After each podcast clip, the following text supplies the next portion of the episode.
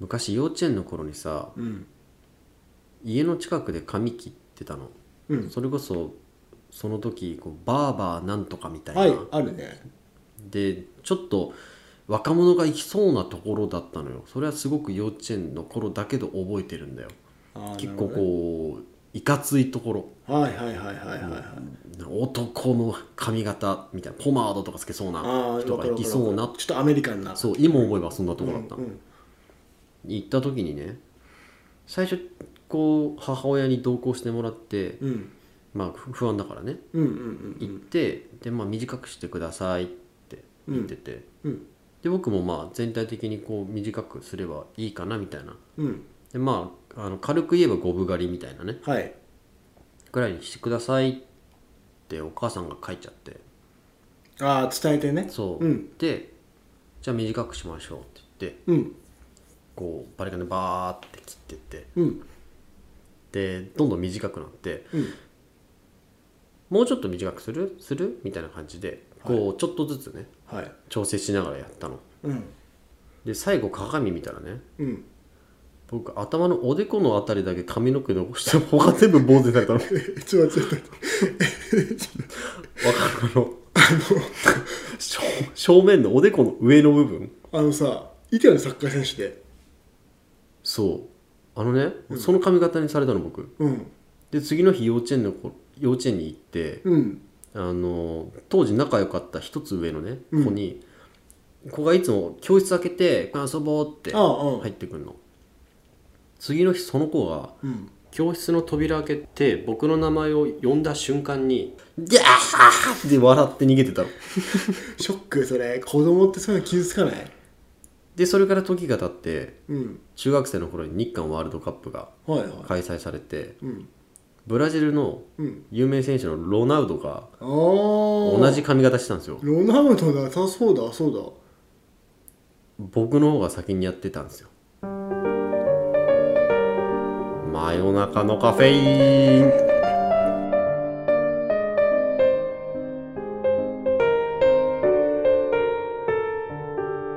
だ言っちゃったじゃん俺そんなに言う なよ確かにうんいや、でもごめんなさい、吉野にカットしてってました。ロナウド、っていうねなんかあの予期せぬところで僕の方が先にやってたのになっていう話なんだけどいや、ロナウド、これそうだ未よ来未来予知じゃないいや予知じゃねえわいや、吉野もなんでもねえよ。僕の方が先に公開証券になってたって話だねそうだね。いや、いそうだね、そんな髪型だったね。そんな髪型そう確かにああの髪型見て僕その時に幼稚園の頃の思い出がブワッってフラッシュバック してああの時恥ずかしいやつ。そうそうそうちゃんっていうねその年上の子に超笑われて逃げられたなと思ってそうちゃん、今何してんのそうちゃんは今何もなってないわかんない、わかんないはいもう関係はないですだね。それちょっと、そういうのってさ、忘れないよね。ちなみにそうちゃん家に遊びに行った時に当時かくれんじゃが流行ってて、うん。そうちゃんがなんかねこう手にはめる爪みたいなの持っててウルバリンじゃん。めっちゃ欲しかったそれパクったって話でしょい。やちなみにその頃それこそ僕アニメで X メン見てたからええウルヴァリンの感じでうわかっこいいぞってめっちゃ欲しいなって思ってた僕そういうのは買ってもらえなかったからさそそううだいうねおもちゃはお金なかったもんね、家。その時あったんだよその時あったんだその時あったんだよなんだよや めろよえじゃあね、今日の、いいですかメイントーク。あいいよあのね人間は自分の死を察知できるのかっていうちょっとお話ああちょっと繋がんない僕僕は自分の髪型察知できてたよまあ死みたいなものだったもんねあの頃で考えたら死だよあれは、髪型失敗すると死だ死に値してたもんね当時は、あのねこれ僕の話なんですけど1個2つあっておうまあよくあるよね本当に意外とあのね肝炎多いよねあ僕の話っていうかね僕のおじいちゃんの話なんだけどじゃあ僕の話じゃないわまあ僕の話なんですけどね、おじいちゃんが、あとねこれね僕はね近くに住んでないんですけどう、んあ近くにねあいとこが住んでたんですおじいちゃん家の近くおにじいちゃん家の近くにねそうだから僕はね本当ねお盆とかお正月に会うぐらいだうったんんですね、おじいちゃんおばあちゃんと父方のおじいちゃんおばあちゃんうんでいとこが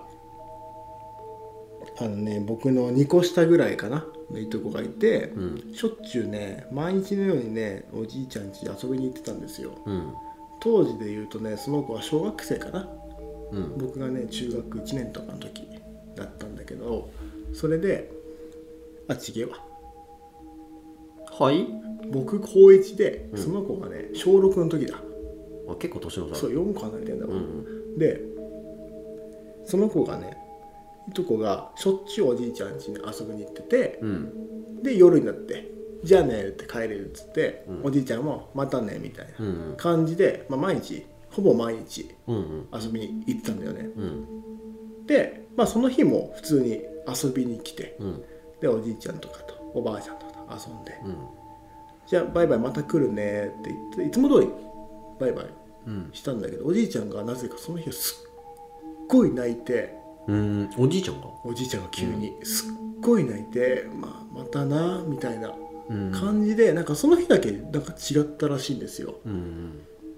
でその日の夜おじいちゃん亡くなったんですよこれが本当の死亡フラグじゃねやめろおえかあご前めんお前このおじいちゃんの死亡フラグ出すなあそう本物じゃん本物のフラグやめろよねだからおじいちゃんも多分その時ちょっともう会えないっうんていう感情があって泣いちゃったのかなあってじゃあいうおじいちゃんはほんでもさそうやって会話できてるのに本当に次の日なくなっちゃうようななんか患ってたのいや普通に老衰えー、すっごいねそれそうあのねしかもねうちのおじいちゃんねえっと目の手術をしてうん白内障とかそういう感じあそうで、で、失敗したの手術あそんなことあんだ、で目見えなくなっちゃったのあそうなので目真っ青いんだよかっこいい青くてでもかっこいいやあ本当にねあのうん外国人のさ、あの北欧系にありそうなそうああいう色で水色なんだそへえうででもサングラスかけてんの、ん目見えないわかんないなじゃそうでお昼休みあやめろよでそうでおじいちゃんとかもねほんとたまに会うとすごい体触ってねあ大きくなったねって、もう目が見えないからえそれどこ触ってたのお前さ本当にやめてやめて あごめん うん大きくなったなっつってでで、本当にねこう目見えないから行くたびにこう体を触って肩とかね頭とか触って、ああもう大きくなったねってうん言うんだよ、そう本当にね僕もちょっと最後は会えなかったから悲しいんだけどあなんかいいねそれなんか思いなんか思い返すとでも辛くなるでしょそう結構辛い、うんだから最後はやっぱり会えなかったからでだから本当にそれで急に亡くなっちゃったっていう話、うんでやっぱり多分おじいちゃんは自分のなんとなく式が分かってたのかなっていう話がまず一つ目それおじいちゃんに聞いてみたいよねなんあか今さ、ねつながってるからじゃあ聞いてみる いや天国のうちにいややめろお前もう一つあんだけどいい切り替え早いねおじいちゃんの死もうちょっとなんか悲しんだ方がいいんじゃないの何十年も前だから大丈夫ああそう本もう切り替えてる、当にああなるほどねうん、切り替えてなかったらこの話しないからあそっか どうなってんのよあごめんでもう一つが、これね、僕の奥さんの話なんだけどうん大学1年生の時にうん奥さんが普通にバス停でバスを待ってたんですようんバス停はバスを待つとかがねでねうんあのおじいちゃんがね知らないおじいちゃんがこう来て、うんまあ、普通にな一緒に並んだらしいんですよねバス停に、うんそしたらおじいちゃんになんか話しかけられてうんうん「お姉ちゃん元気?」ってえ急に言われて、うんでもなんか別に違和感なく答えちゃったらしいんですようん「あはい元気です」みたいなほう「あそれはいよかった」って言ってえ「お兄ちゃんは?」って言われてうんもちろんおにお姉ちゃんもお兄ちゃんもいるんですよあいるんだいるいるで「あ兄も元気です」みたいな「あーよかったよかった」みたいな感じそしたらバス来てうんで北海道だったんでうん北海道って真ん中から乗るじゃんバスあうんうん真んう中なんんじうゃなんいそうそれ違うよねそうで真ん中から乗ってでおじいちゃんが「ニコ」って言って後ろの方に座ったんですようんで僕の奥さんはちょっと前の方で立っててうんで発車してバスがで発車してパッて後ろ見たらそのおじいちゃんもういなかったんですよええその日の夜おじいちゃん亡くなったんですよえちょっと待っていろいろ渋滞してるなだからおじいちゃんが最後挨拶に来たのえでも死んだおじいちゃんとは違ったおじいちゃんなんでしょあ見た目は全然違う違うけどってことなんとなく別に違和感はない、あそそっかそっかそこに違和感は感じなかったんだもんねそうなんか普通だおかしいじゃんちょっと変な人ってなるじゃんすごいタイミングそうそれはなんかそれはそう大学1年生の時にその話があったと聞いたねその亡くなったおじいちゃんがテレワークで別のおじいちゃんをいあテレワークってあごめんテレワークって違うだあろのリモリモートでリモートワークってことリモートワークしいてやリモートワークも違えわえそれすごいねそうその日に亡くなったマジでそうだから最後に多分ちょっと死に目じゃないけど会いに来てくれたんだなって言ってただから全然怖くないって言ってたその話は自分もいやでも思い返したらとてつとてもじゃないけど不うん思議な体験だよね、そなるほどあでもさ、なんかおじいちゃん世代ってそうそういうこと多いのうなんかねかないやわかんないそうあの僕の嫁もさ、うんまあ、それこそ北海道に住んでて、うんまあ函館なんだけど、うん嫁のおばあちゃんうんが亡くなった時ねうん親戚たちが集まった時にうんそういえば昨日うんおばあちゃんの夢見たよって言われたらしいのはいでその夢は何かっていうと夢の中で、まあ、おじいちゃんとおばあちゃんが2人で寝てるとうんでただおばあちゃんねこう掛け布団のこの首の部分にうんこうタオルを敷いてたってはい言ってたのうんで夢はただただその夢なんだけど、うんまあ、多分亡くなる前におばあちゃんが挨拶しに来てくれたんだねまあねうんでそれ何人かその話されたらしいの同じ夢あえをえうんその時点で「ん?」ってなるじゃんうんうんこれおじいちゃんはその事実を知ってんだけど実はおばあちゃんはその掛け布団にうん首のところにタオルをやる癖があるのへえこれちょっと特殊な癖じゃん確かにそこだけタオルする確かにあでそれは親戚知るわけがないわけあーおじいちゃんが知なるらないからほどねだから本当にうんうん夢に出てなんか挨拶回りをしたんじゃないかへえだって何人も同じ話してるんでしょそうああそれはそうだ同ねじ時期にそのその夢を見てしか不思議もお布団の掛け布団の首のところにタオルをやってたってマジいうで不思議それは何なんだろうね本当にこれすごいよね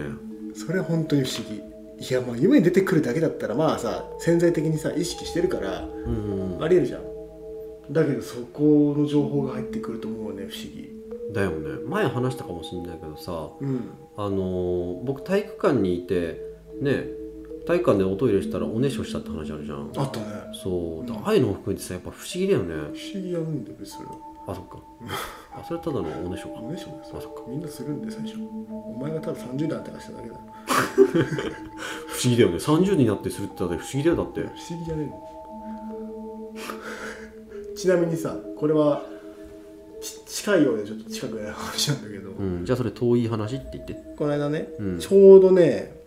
23か月前にそれこそ奥さんの、もう一人のおじいちゃんが亡くなったんだよね、うんおじいちゃん亡くなりすぎだな亡くなりすぎだって大体2人なのよ今今回の回で結構な数しなくなってる やめろよ今回の回亡くなったわけじゃねえんだよあそっかなまあ亡くなってね、うんまあ、結構しょ、まあ、ショックだよねでそれが関係してるかわかんないんだけど、ううんち Google ホームがあるのはい Google ホーム Google ホームって知ってるわかんないあのなんかね OKGoogle、なんとかなんとかしてって言ったら答えてくれるやつあうんあああああのあれの端末があるみたいな感じあるあるうんその媒体がねそうあって、うんうんそれって IoT だから、うん例えばリモコンとつなげればあの照明とかもそうそうそうそうできるやつでしょ照明なる消ほしどてねとか、うんうんエアコン消してとかテレビ消してつけてとか、ハイテク入ってるねそれがもともとね住んでるマンションについててあへあのデフォルトででいやただうち設定がめんどくさくてえうん他とつないでなくてただその画面で例えば何々検索してとか、まあ、ネットにはつながってるからあーそういうこと YouTube でこれ流してとか、うんうんう画ん面付きだからねとか何時か教えてとか何度気温教えてとか言ったらそういうのは答えてくれるんだよ、うん背中の端の方ちょっと書けないから書いてとかすみませんよくわかりませんって言われる よそう聞いてくれるでますいません届きませんあでねうんそその日その日っていうかね亡くなって3日後ぐらいかなうんもうなんかねテレビがついててうんでなんかねもうその日すごい疲れててうんもう2人でね床でねゴローンとしてたんだようんでもねテレビ消そうってなったんだけどリモコントークってもうめんどくさくてもう冗談で「OKGoogle、テレビ消して」って言ったらテレビ消えたんだよね繋いでないんでしょそうえと思ってで OKGoogle、テレビつけてとつくんだよでもその次の日かなからもう一切「すみません設定ができてないのでなんか設定してください」って言うんだよなってその日だけへえそうテレビつくと消えるのができた偶然だねなんかそうおじいちゃんが最後なんか Google ホームになったのかなみたいなことしたけど いやすごいこじつけだな OK おじいちゃん って言ってその時だけ大きいおじいちゃんさんじゃない言ったかうん亡くなる前に仕事してって言ってななくなってんだよもたあそっかう、うん、結構前不謹慎なこと言ってるよ っていうなんかね結構ね不思議なことはね起きるなんかねそんなねやっぱりだからね自分の式とかあとは大事にしてくれた人に挨拶行くとかっていうのはあんのかなもしかしてその最初のねあのー話うんその式が分かってたっうんていうのはさ結構動物でもよく聞くじゃないなんかさあー猫とかねそう猫は式が近づいたら逆に遠くに行く一人になるとかさそうそうそうそあるからねう、うん、でもその感覚って自分で分かるものだとしたらそれこそさ死んだらどうなるのかっていう永遠の手塚くんの課題と同じじでさそれは死んだ人しか分かんないからさなんか死んだ後どうだっていう人は100%嘘つきなわけまあそうだねと思うのよ、んまあまあ僕オカルト好きだけどねまあ知らんからねそうだって誰も体験、うん全員が体験するけど、全員が体験できないことだからさ、うんでそれと同じでさし死の1日前もちょっとそれに近いじゃない、だから結局シーンは分かんないけどさなんか自分の中でそういう特殊な感覚っていうの起きるのかね、だからさ死の世界が仮にあるとしたら、うんないけどねあごめんあるうんあるかもしれない可能性は潰したくない死の前日はさちょっと死の世界に近づいてるわけじゃんあーちょっと半気に足突っ込んでるぐらいのねってなってくるとさそっちの世界の住人に半分突っ込んでるわけだからさ、うんなんとなくそういうの分かんのかな、うーんああとか自分だなとか、あとはまあ挨拶回り行くとかね例えば、うんちなみにね俺なんか昨日夢でなんかね川があって、うん川の向こう側でねセーラーがこっちに手振ってたんだよねそれどっちが危ないんだろうなんかねセーラーちょっと浮いてたかなあ頭になんか白い三角月みたいなのつけてた、 ーいやバリバリ分かりやすい古いやつだよ そうかなお疲れ様でしたいや雑だありがとうございました